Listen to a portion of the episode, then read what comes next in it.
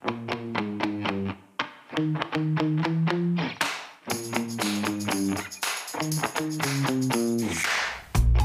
everybody, Sharyl Attkisson here. Welcome to another edition of the Sharyl Attkisson podcast on JustTheNews.com.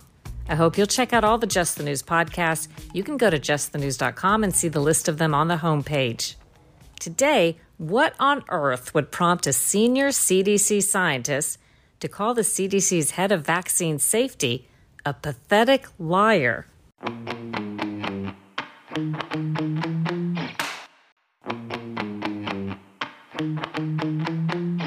Thanks purely to happenstance, I received a single document that somebody else received as a result of a Freedom of Information Act request. The single document that was passed along to me brings up an old story that's still extremely relevant to today and gives us a good excuse to go over this information, a lot of which I'll bet you've never heard before. And this document shows just how nasty things got behind closed doors after a very experienced and well-respected CDC senior scientist confessed to covering up a link between vaccines and autism and implicated his CDC colleagues. We'll go over details of that in just a moment. It's something that happened a few years ago. But the new evidence of how nasty things got comes in the form of an internal email that's the subject of our discussion today. It should go without saying that nothing that is said in this podcast should be construed as being anti-vaccine or, for that matter, pro-vaccine or taking any position one way or the other on vaccines, although that's often how information that's reported fairly on this topic is falsely portrayed by a really powerful propaganda effort that I discovered when I first was assigned to cover these stories in about the early 2000 time period as an investigative reporter for CBS News. And I started these assignments much as maybe you or a lot of people not knowing anything about vaccines and, quite frankly, thinking that any discussion about side effects and problems and brain disorders and things that I kind of heard as an aside, thinking that that was all conspiracy theory and crazy talk because I didn't really understand the medical aspects or the biological plausibility of these theories and beliefs as to what vaccines could sometimes cause in people, children and adults alike. So this was all new to me, and I did a great deal of reading over the course of a decade. In fact, I didn't do my first story about vaccine safety when it comes to these questions until I had looked into it for a year, reading peer-reviewed published studies, making contacts with inside government sources who had proved to be accurate on other stories. And really, my eyes were open. There was a whole world and a rabbit hole that I didn't expect. And since then, of course, those of us who report factually on vaccine safety issues are falsely portrayed through this propaganda effort many times as being anti-vaccine. Not that it's anybody's business. I'm fully vaccinated and then some due to my travels with the military. My child's fully vaccinated. Of course, this has nothing to do with being pro or anti-vaccine. This has to do with alleged government corruption, medical controversies, and reporting on this is no more unpatriotic or anti-vaccine than when I report on any product. I'm not anti-tire simply because I report on tire safety issues. I think tires, when they're built properly and on the right car, are a good thing. But it doesn't mean some tires don't have problems. Same with medicine. Medicine does a great deal of good, as do some vaccines, for many people. But vaccines and other medicines have been pulled off the market for safety reasons, and some of the companies that make them have been found guilty of criminal fraud for misrepresenting medical products and doing other mischief. So this is, to me, like any other story about alleged corporate or government fraud. It doesn't mean any or all of a product is bad for everybody. But we also know factually that no vaccine or other medicine is considered 100% safe and effective for everybody. That's why there are warning labels on them and disclosures, and why CDC, for example, recommends some people not get certain vaccines and so on. But the interests who do not want this topic to be reported on fairly and accurately, I have learned, are so powerful and pervasive within our federal government and even within our political figures and the donations they make to members of Congress and the ads they buy in the media, all kinds of ways they exert influence. You don't hear a lot about really important stories that are going on when it comes to medicines and vaccines, in my view. So the email that was recently given to me that somebody else got kind of unexpectedly, they were looking for something else, but they received this email in response to their Freedom of Information Act request. It's dated September 2nd, 2018. And the email was written by a man named Dr. William or Bill Thompson, a CDC senior scientist. And the email was written to a big CDC official, Dr. Frank DeStefano. DeStefano is head of CDC's immunization safety, so he is the vaccine guy. In the email, Dr. Thompson is responding to an interview that Dr. DeStefano gave me back in 2014. Why was I interviewing DeStefano? And this was an audio-only interview that I posted online. But this was after Dr. Thompson had stunned the scientific community in 2014 by saying that he, as a CDC senior scientist, and that DeStefano, his colleague, and that other CDC scientists committed fraud in a major vaccine autism study. Let me repeat that in case you didn't hear the news when it happened, because it was controversialized, and of course the propagandists got very busy when this came out trying to make people think this was untrue or debunked. But a CDC senior scientist who still works there today admitted to scientific fraud, cover-up in vaccine autism studies, and accused his CDC colleagues of being part of this. According to Dr. Thompson, he and his fellow scientists covered up a link between the MMR vaccine, that's the vaccine for measles, mumps, rubella, and autism in African-American boys. That's the population that was looked at specifically, or one of the populations in the study in question. Dr. Thompson would later testify when this all came out, quote, "The omitted data," in other words, the data they, the scientists, omitted, suggested that African-American males who received the MMR vaccine before age 36 months were at increased risk for autism.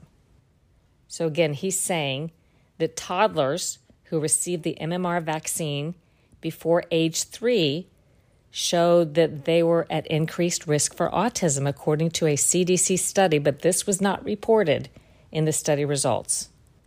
As part of the alleged fraud and cover-up, Dr. Thompson said that he and the other CDC scientists on the study who conducted the research got together and literally trashed study data.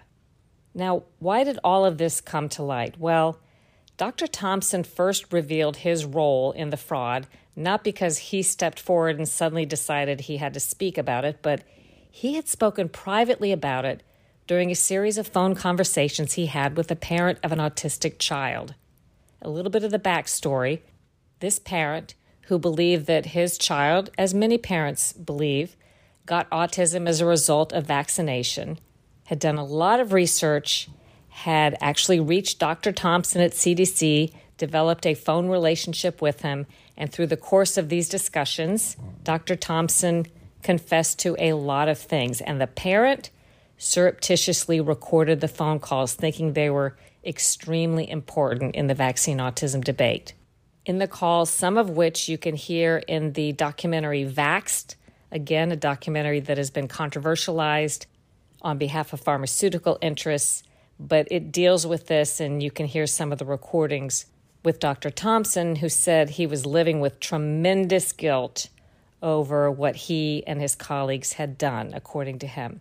When the parent made the recordings public, it forced Dr. Thompson pretty much to make a statement and to come forward. And a lot of people thought, especially parents of autistic children who've been trying to expose this issue, finally an insider is stepping forward and admitting to some of the things that they felt they knew all along. Here's a senior scientist saying firsthand what he and his colleagues had done. They thought this would just break the story wide open.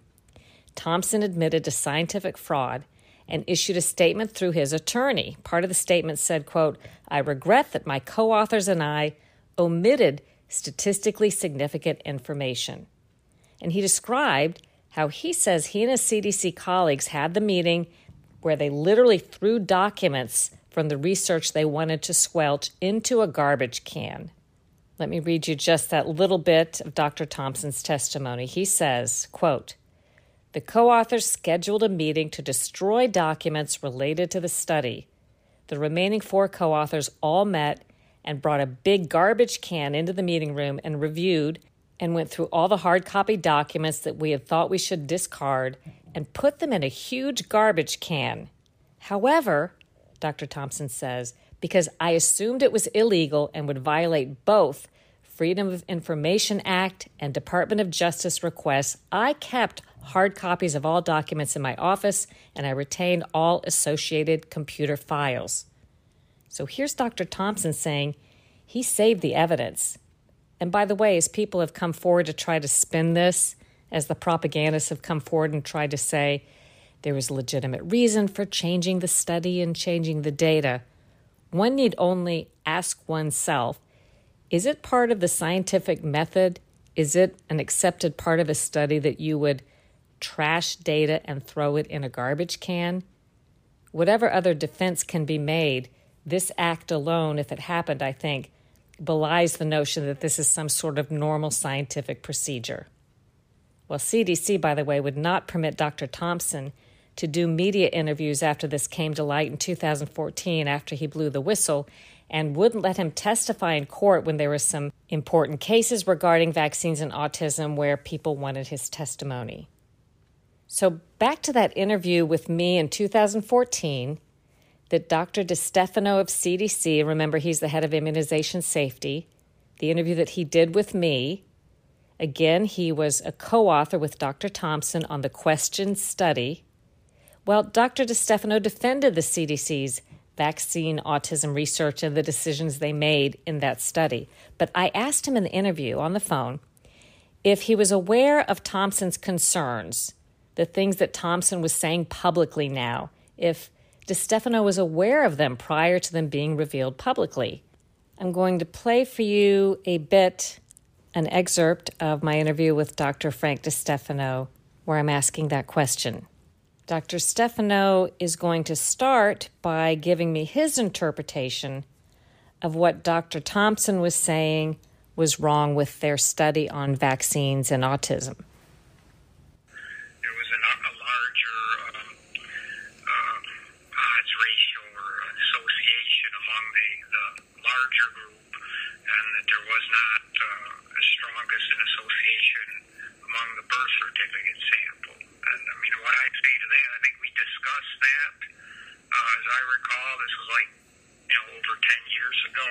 And I think at the time we had consensus among all co-authors that the birth certificate sample provided the more valid results because it could, it had more complete information on race, for one. And secondly, and more importantly, it had information on important factors that should be controlled for, particularly in studies of autism, and in particular, those would be things like birth weight, mother's age, and mother's education.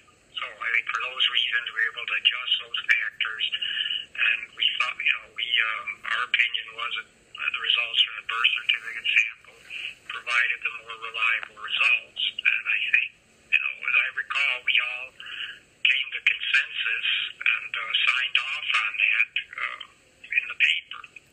To explain that a little bit, basically, after they had gathered their data on the study, these scientists decided to change the way they were reporting the results. And according to all the scientists I spoke to, this is not something that's scientific that you can do for obvious reasons. You're supposed to set the parameters of a study prior to the study for the very reason of you don't want to bias it by getting data and then changing the terms of the study and how you report it and how you measure it and so on, which is exactly what they did. Dr. DeStefano is saying, well, they did it because they felt like this was, in the end, a more accurate thing to do. Dr. Thompson alleges they did this specifically to erase a very statistically significant association between the MMR vaccine and autism in specifically African-American boys in their sample. So next, now I'm asking Dr. DeStefano, after his explanation, if he was aware of Dr. Thompson's concerns. Are you aware of any of his concerns? Of, you know, have you been aware before today of any of his concerns about this? Yeah, I mean, I've continued to see him for over the past 10 years. We've interacted fairly frequently, and no, I wasn't aware of this. So, when whoever he raised his concerns to, he didn't raise it to you or anybody you knew of. No, I mean, the last time I saw him was probably about 2 months ago, and he didn't mention anything about this. And at the time, he didn't seem concerned. Like you said, there was a consensus.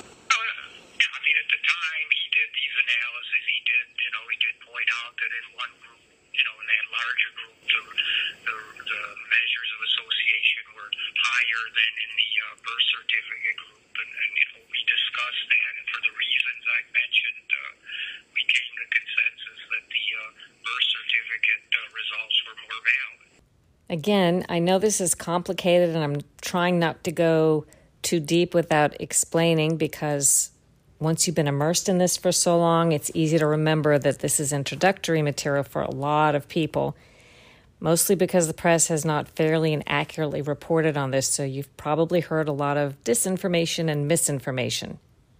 But in any event, the reason I'm bringing up that interview that I did with DeStefano of CDC of vaccine safety from several years ago, where he's giving his side after Dr. William Thompson stepped forward to publicly say that CDC, he and his CDC colleagues, had committed scientific fraud covering up a vaccine autism link.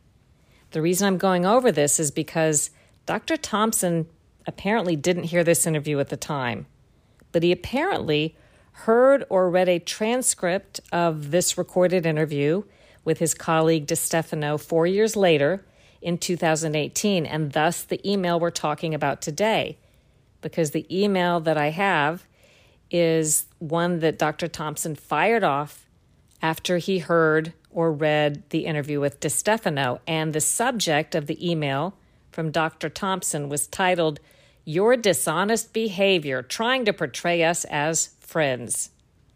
And the email that Thompson sent included the link to my interview with DeStefano and the transcript, the selected transcript, including what I just played for you.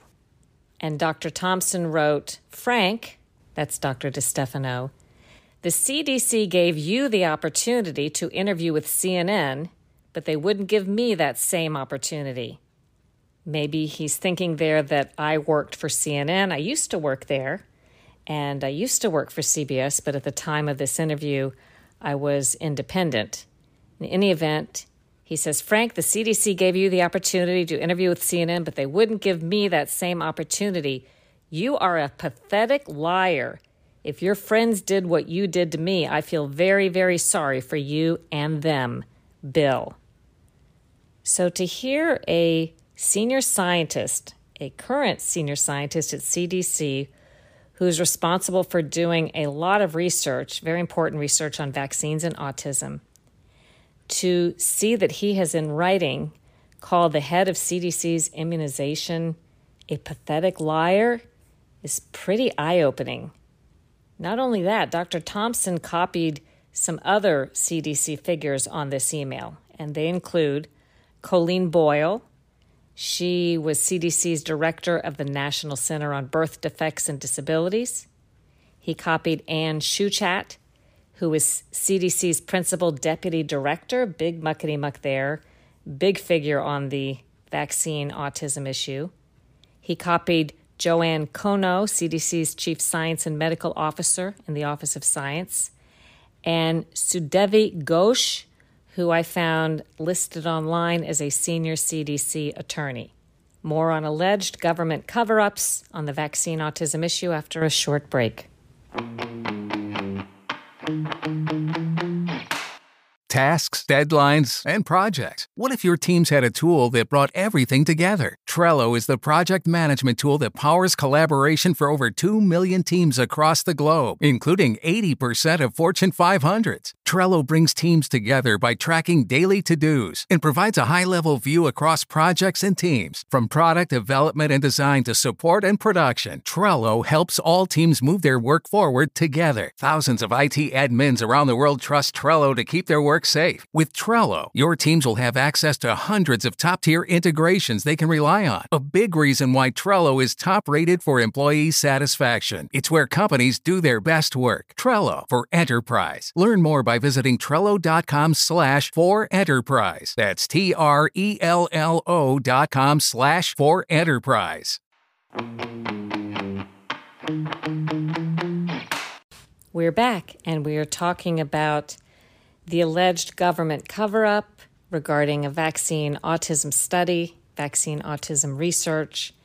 But I want to use an analogy and bring it around to COVID-19 and the Wuhan lab theory, because I think this may help you relate to the idea of a possible pattern when it comes to public health figures and some of their behavior. Again, not to say that all of the information that's put out by our public health officials is not to be believed, but I think this helps explain the skepticism on the part of some when you can see perhaps a pattern. Because when you look at the COVID lab theory, this was something that was controversialized early on, much like the vaccine autism issue, whereby you could sum up the narrative as, we don't know where COVID-19 came from, but we know it didn't come from the Wuhan lab. And when people ask that very logical question or wanted to explore whether it might have come from the lab, they were controversialized and smeared and told that that was debunked. And of course, none of that was true. It had not been debunked. And in fact, in my investigation, which I posted at SharylAttkisson.com, I found and I posit that it was actually the prevailing theory among a lot of scientists in the know who were working on this. They just couldn't say so publicly or were afraid to say so publicly because they would be so controversialized. Well, much like the vaccine autism case, as I started learning more about this controversy, I realized here were some of these same figures saying, we don't know what's caused the autism epidemic to spike, but we know it's not vaccines. When in fact, there are many scientists and medical professionals and doctors who do believe that vaccines are at least partly responsible for the epidemic, but they're not allowed to discuss it, or if they happen to research it and their research falls in that direction and they publish it, they are controversialized, they are smeared. Sometimes they are punished by their institutions. They are told that they'll never get another federal grant. That's where their money comes from. So I see similarities. And this may be why you probably haven't heard much unless you watch my TV program Full Measure or read my reporting about another extremely important development that happened in this story that, again, the media chose not to report and the propagandists got very busy, even though this is very hard to try to debunk, but people try to smear and controversialize and debunk it. And that is about the same time that Dr. William Thompson was firing off his pathetic liar email to the head of immunization at CDC.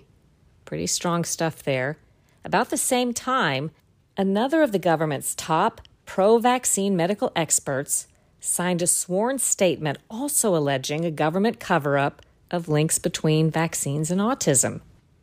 This expert is Dr. Andrew Zimmerman of Johns Hopkins, a world-renowned pro-vaccine pediatric neurologist specializing in autism. And by way of background, this was the government's chosen witness, the Department of Justice's chosen witness to defend vaccine companies and vaccine injuries in court. The Department of Justice is the one that's tasked with defending the cases for the vaccine companies when there are patients who claim vaccine injuries. These are all held, these trials or these hearings, in special federal vaccine court that most people know nothing about. And by the way, there are billions of dollars in damages that have been paid since this court was created that protects the vaccine makers from liability. It's you and I who pay the damages through a tax or a fee, I guess you could call it, that goes into a trust fund on every vaccine we get. So for every dose of a vaccine, at one point I believe it was 25 cents goes into this trust fund that pays vaccine-injured children and other patients. in these cases that are decided in this special vaccine court? Well, Dr. Zimmerman was the Department of Justice's chosen pro-vaccine witness, the one who would go into court and testify that vaccines can't cause autism, because that was one of the big questions. The government would pay on brain injury cases and other injuries, but not if the brain injury was called autism specifically. And those cases started cropping up in huge numbers after the late 90s or so, when we had this autism epidemic. So Dr. Zimmerman was the key witness that the government relied upon to tell the court that vaccines can't cause autism. And that's why his testimony here is so important and really should have made global headlines, but didn't. Because he issued a sworn statement in late 2018 that said, as an expert witness for the government defending vaccines back in 2007, Dr. Zimmerman says he told the government that vaccines can cause autism in exceptional cases after all. Dr. Zimmerman says that he concluded that after learning about new science that was developing on this issue. He also says he had personal experience with some of his own patients where vaccines had caused autism, and he did not conclude that every case of autism was from vaccination, but he said he wanted to notify the Department of Justice lawyers about his findings that it can happen, because he didn't want them to represent him in every case in vaccine court as being of the opinion that it can never happen. So he wanted to let them know, don't misrepresent what my findings are. I now have concluded that this can happen. This was huge, because this was at a time when publicly the government and CDC and other public health officials were telling parents that vaccines can't cause autism, and were telling the media that these parents were nutcases. I was told that by a CDC person off camera, that, you know, this was ridiculous.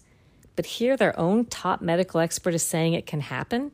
This stood to change everything about the vaccine autism debate and all of these cases going through court. So what happens? Well, according to Dr. Zimmerman in his sworn affidavit that he filed in late 2018, the Department of Justice fired him as an expert witness.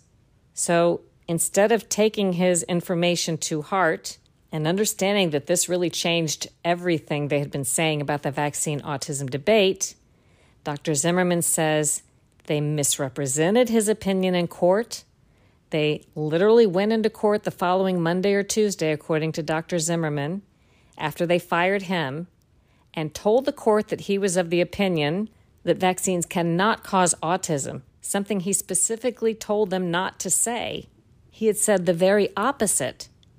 And about the same time, by the way, the Department of Justice secretly settled a huge vaccine autism court case, paying the parents, a court case that Zimmerman had consulted on for them, admitting liability, saying that vaccines did cause this child's autism, but they made sure that the records to this case were sealed. So they're paying behind the scenes, but publicly telling other parents of vaccine-injured children that links to autism were debunked conspiracy theories. So now I've told you about two medical doctors who worked for the government, who are experts in this area, both of whom have said that there was some element of cover-up and or fraud on the part of the government to try to make sure the public and parents didn't know about what they saw as vaccine autism links.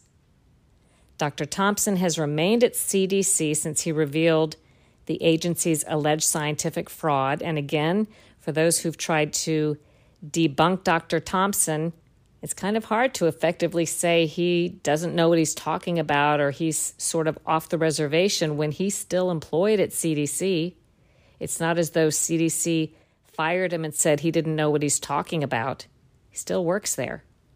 Well, you might think something that affects potentially millions of families and could impact vaccine policy in this country.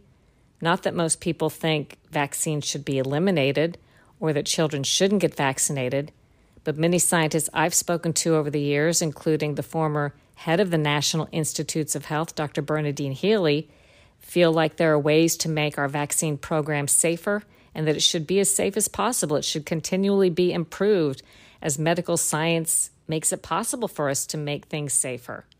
And only by admitting that there are these possible safety issues can you make the program safer and build more public confidence in vaccination. So a lot of people think it's very pro-vaccine to address the safety issues. But with this impacting so many people in the vaccine autism debate, you might think that members of Congress would have been interested in this whistleblower, this insider at CDC, Dr. Thompson, talking about scientific fraud by a premier public health agency, actually the premier public health agency in the whole world? Well, Congress wasn't really very interested in what Dr. Thompson had to say, and neither was the news media, for reasons largely, I think, that I've spoken about and written about before when it comes to special interests that control our information landscape. And you may already know that, some years ago, we knew that there were 2 pharmaceutical industry lobbyists for every member of Congress on Capitol Hill. Maybe it's more than that now. And the pharmaceutical industry makes huge contributions to members of Congress and can largely call the shots on what hearings are and are not held. And again, I documented that with members of Congress, both Democrats and Republicans, speaking to me in a story for Full Measure where they talked about this, how both parties make sure that these issues are not explored because they're allegedly working at the behest of the pharmaceutical and vaccine industry. And that helps explain why, even though this is one of the most impactful and important issues of our time when we're talking about vaccines and vaccine safety, you won't have hearings on this in general. And there have been hearings scheduled but then canceled at the last minute because, again, as I've documented and reported, powerful interests at the top of the political parties make sure these hearings don't happen. Well, Dr. Thompson captured the interest of one congressman only, someone who wasn't powerful enough to get a hearing called. It's Congressman Bill Posey, a Republican of Florida. And Posey, as hard as he tried, says he was unable to convince his colleagues to investigate these explosive and important allegations or schedule hearings about them. The most he could do, he ended up reading a statement from Dr. Thompson on the House floor. And that's about all she wrote. That's about all that came of it. Another interesting issue. I couldn't find another case where the author of a scientific peer-reviewed article publicly said he committed fraud in the research that was published that he and his colleagues did and provided a lot of detail and a sworn statement and original documents. And while that may be unprecedented, the journal that published the study, normally there would be an errata, a correction, a retraction. This would seem to call for some sort of very important explanation, caveat, I think probably a retraction in normal, neutral circumstances. Well, Pediatrics did nothing. And I was really surprised. I contacted Pediatrics when this was all happening, and I asked them, did they consider retracting the article? What were their intentions? And they issued a statement to me that said the following, quote, "As a publisher, we take very seriously any questions about articles in our journal and have a set procedure to investigate such issues. We have followed that process, discussed the research methods with the authors, and have determined to take no action regarding the article." Well, that's a little misleading, because while they said we have discussed the research methods with the authors, they didn't talk to Dr. Thompson, at least according to Dr. Thompson. So they basically talked to the co-authors who were accused of the alleged scientific fraud, but didn't talk to the key author who exposed the alleged fraud, and yet then concluded they should do nothing about the paper. Anyway, the sworn statement that Dr. Thompson provided to Congressman Posey's office, along with all of the documents, by the way, Thompson said that he led or co-led 3 major vaccine safety studies after concerns were originally raised about MMR vaccine and possible links to autism.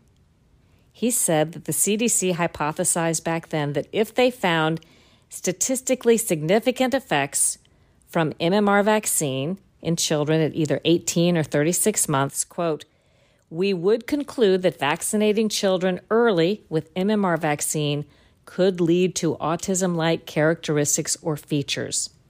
So this is what they decided upon, he says, in advance, that if they found statistically significant effects, they would issue a public statement or a conclusion connecting MMR vaccine to autism. That is huge. That is the very thing the government has worked very hard for years, and the vaccine industry has worked very hard for years not to have happen. But he says, when CDC actually found a huge, in his words, huge, statistically significant result, he and his co-authors met and decided not to report it. Soon after, this is when Dr. Thompson says they all scheduled a meeting to destroy documents related to this study.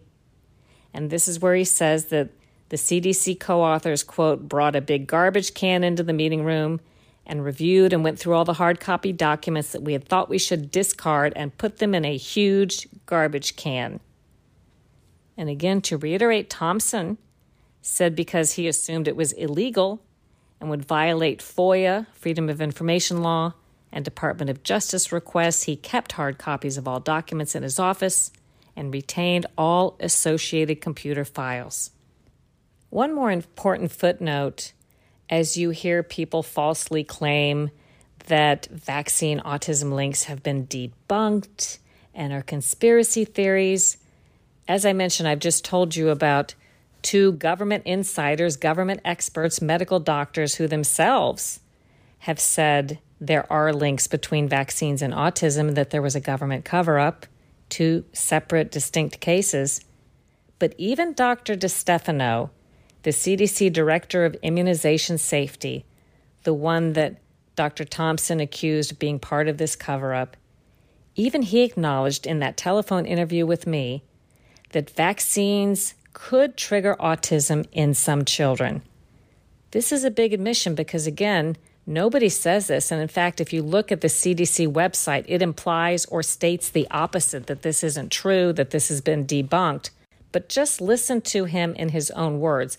And I ask the question carefully, knowing what court cases have found, including that sealed case, the Poling case that I mentioned a little while back, understanding what was admitted in that case that later leaked out to the public, and what has been found in other court cases where autism has been paid by the government as the result of a vaccine injury, it made me know how to ask the question a certain way.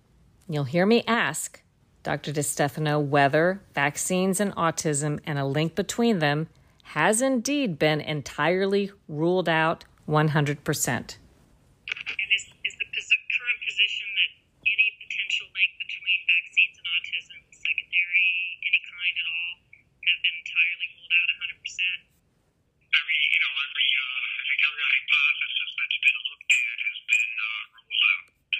In case that was hard to hear, he says, I think every hypothesis that's been looked at, the links between vaccines and autism, has been ruled out. Well, it has been ruled out by some, but not by others.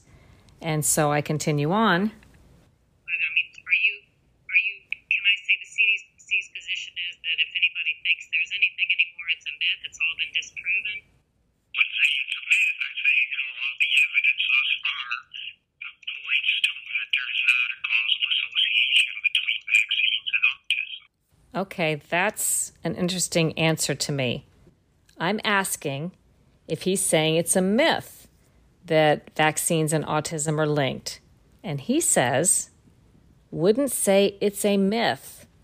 I'd say, all the evidence thus far points to that there's not a causal association between vaccines and autism. And that's a whole nother discussion, how the word causal is used and what they mean by that. But I'm asking next, well, what about a secondary association? Because I know from my sources that some inside the government have acknowledged and talked about, well, vaccines don't cause autism, but they trigger autism. The difference really being without a distinction to parents.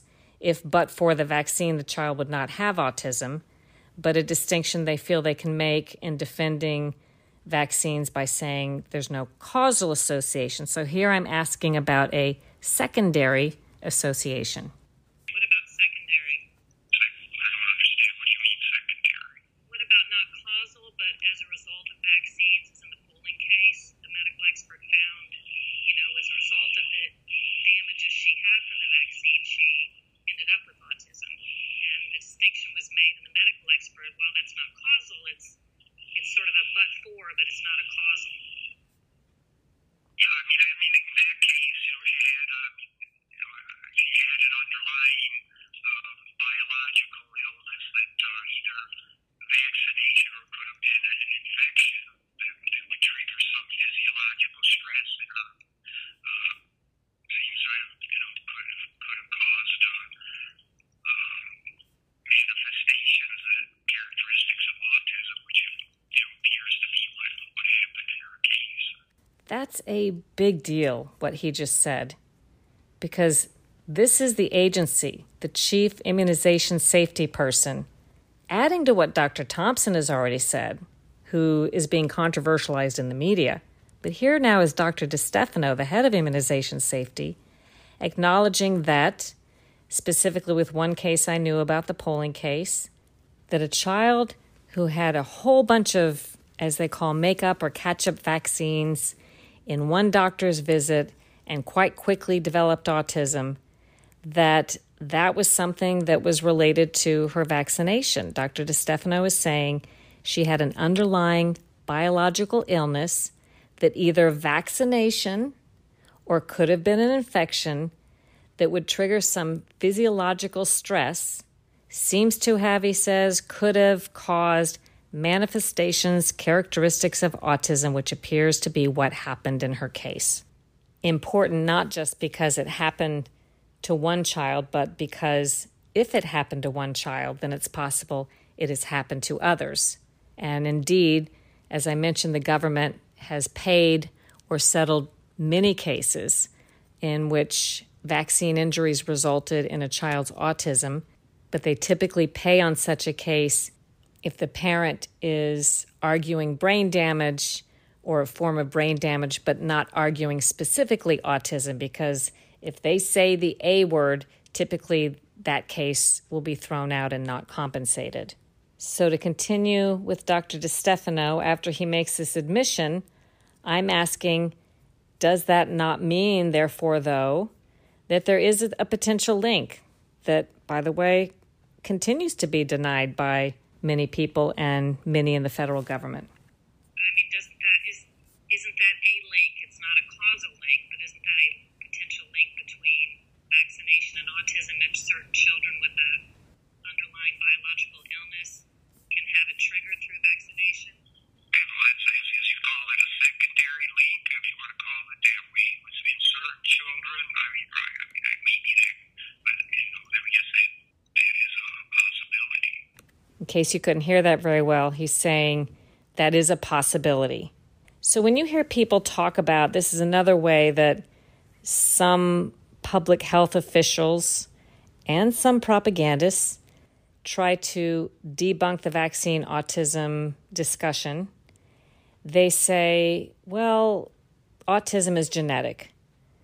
But in this way that we've discussed, like many things, there is, scientists believe, a genetic and biological factor to it. Certainly not every child who is vaccinated gets autism. Most people who smoke don't get lung cancer. There are other predispositions that scientists have explained to me can lend an individual to having a certain injury or impact. And in the case of vaccines, there have been scientists for years, including Dr. Bernadine Healy, who have thought we should try to identify what the susceptibilities are in certain children that can be causing them to react with an illness that results in autism, and try to fix that, either vaccinate them slightly differently or fix the vaccinations in a way that they don't have the same impact in these kids, but work to solve the problem so that more kids can be vaccinated as safely as possible rather than not addressing the problem at all. So the next part of the interview I'm going to play with Dr. DeStefano, I'm asking, since he's acknowledged that it's possible that some children may have a predisposition that lends them to have an injury we call autism when they've been vaccinated, is it important to try to study to figure out which kids might have the predisposition?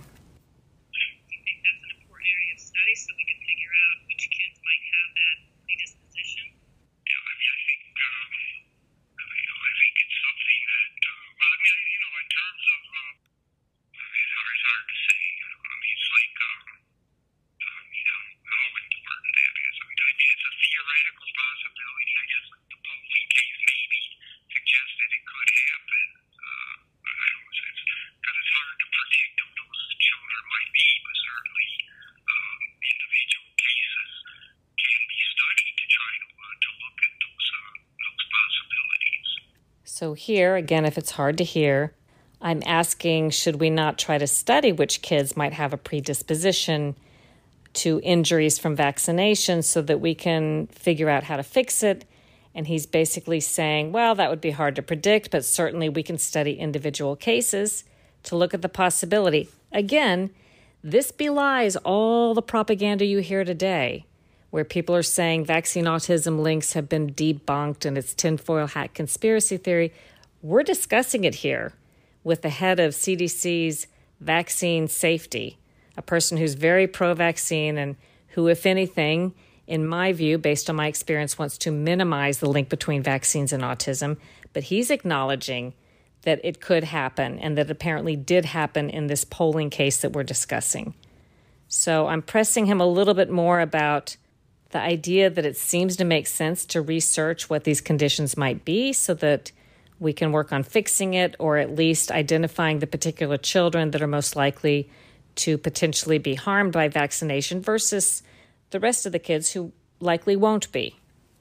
I would just think, and then I'll let you go in a few minutes unless you have more time, but as a parent, if my kid had whatever Poling had and we could figure that out, that would be one kid you would call out versus not worry about other kids if they don't have that predisposition. But maybe you could identify the ones that would be vulnerable. But I haven't seen that there's any, is there an area of study trying to do such a thing within CDC or funded by CDC? So I'm asking him, is CDC or NIH looking to figure out what kids have something like the Poling child may have had so that we can figure out if they might have ahead of time the same sort of reaction to vaccination?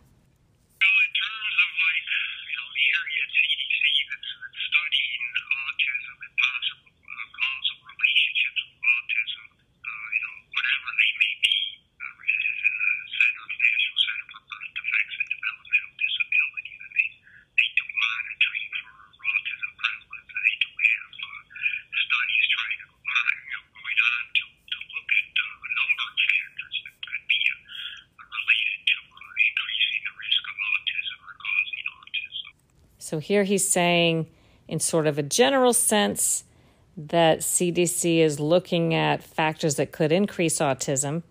But I might add, some years ago, there was a directed effort to not look at vaccination. Again, I go back to the Wuhan lab theory, to not ask what seems to be a very logical question, where there are many peer-reviewed published studies and scientists who think there is a link or a potential link, and yet we've been told over the years and told by public health scientists, well, again, we don't know what's causing this spike, but it can't be vaccines, and we shouldn't even study that possibility. I mean, I think to sum up, you're saying what I think is also the case just based on my own research, that while the government has ruled out any known causal link between autism and vaccines, hasn't ruled out the possibility. In fact, there seems to be at least one case where it's acknowledged what I call a secondary link, meaning not causal, but triggered. And the result for the parent, you know, maybe to them it may be one and the same, and they may be trying to figure out which kids might have that predisposition. Yeah, but you know, that's very difficult to do, because that's almost circular reasoning. Say, you know, kind of, you can't, I mean, you know, the useful thing for parents would clinically would be to be able to identify the kids who are going to have. I mean, this way we're identifying one certain child after the fact and saying, you know, maybe in that one child it was this or that that happened to it. But it's very difficult to make a causal link in just one case. Well, but isn't that what you guys are supposed to do? Figure it out. That's it. As you know, autism is such a huge problem. Even if a teeny percentage is perhaps triggered by vaccination, I would think that'd be very, very important to learn and try to figure out. You guys are the best at it. I'm sure somebody there can do it over time. Yeah, I think going on, I'm thinking there's nobody here to have that understanding of the pathogenesis of autism and the genetics and the biology, and then with these individual cases, it'd be more feasible to try to establish if vaccines in an individual case, say a person with a certain set of genes that point, that kind of research might be fruitful, you know. So I apologize for the poor quality of the interview. What he's saying there when I'm asking, isn't CDC, wouldn't they be trying to figure this out? What are the predispositions in some kids that could result in autism after vaccination? And the part you couldn't hear very well was Dr. DeStefano saying, yes, he says, I think a better understanding of the pathogenesis of autism and the genetics and the biology and the individual cases, it would be more feasible to try to establish if vaccines in an individual case, he says, say a person with a certain set of genes, you know, if we ever get to that point, it might be fruitful. Well, I might point out that's a couple years ago that I did the interview, and there's no known research that I know of, or at least that's been made public, where the government has funded trying to figure out what it is that kids who have autism after vaccines may have in common, so that we can figure out is there some sort of genetic or biological factor that plays a role in that result. One final note, without getting too far down in the weeds, when I was doing research and had some very good sources a couple years back and I was learning about all of this, we know about one condition that supposedly, according to court cases, provides a predisposition for some babies or children to get autism after vaccines, and that's called tuberous sclerosis, which is a genetic disorder that causes these tumors develop in the body, but particularly in the brain. It was described to me as sort of folds. And there were kids who had undiagnosed tuberous sclerosis. Sometimes it's totally unknown that the child has this. It could be tested for, but nobody's testing for it in advance. But theoretically, a test could be developed so that if a child had this, you might vaccinate that child differently or find another alternative or method because, according to court cases in vaccine court, the kids with this tuberous sclerosis, when vaccinated, it in some cases made them very, very sick and made the tuberous sclerosis manifest in a very dangerous way, perhaps much sooner than it otherwise would have, or became a more serious case much sooner than it otherwise would have. And so the theory is if there are other conditions, such as something called mitochondrial disorder and other things that babies and children could have that make them susceptible to this kind of a reaction after vaccination, you could work on that problem and adjust the vaccine program or adjust vaccines to make it safer for as many kids as possible so that we keep public confidence in the vaccine safety program.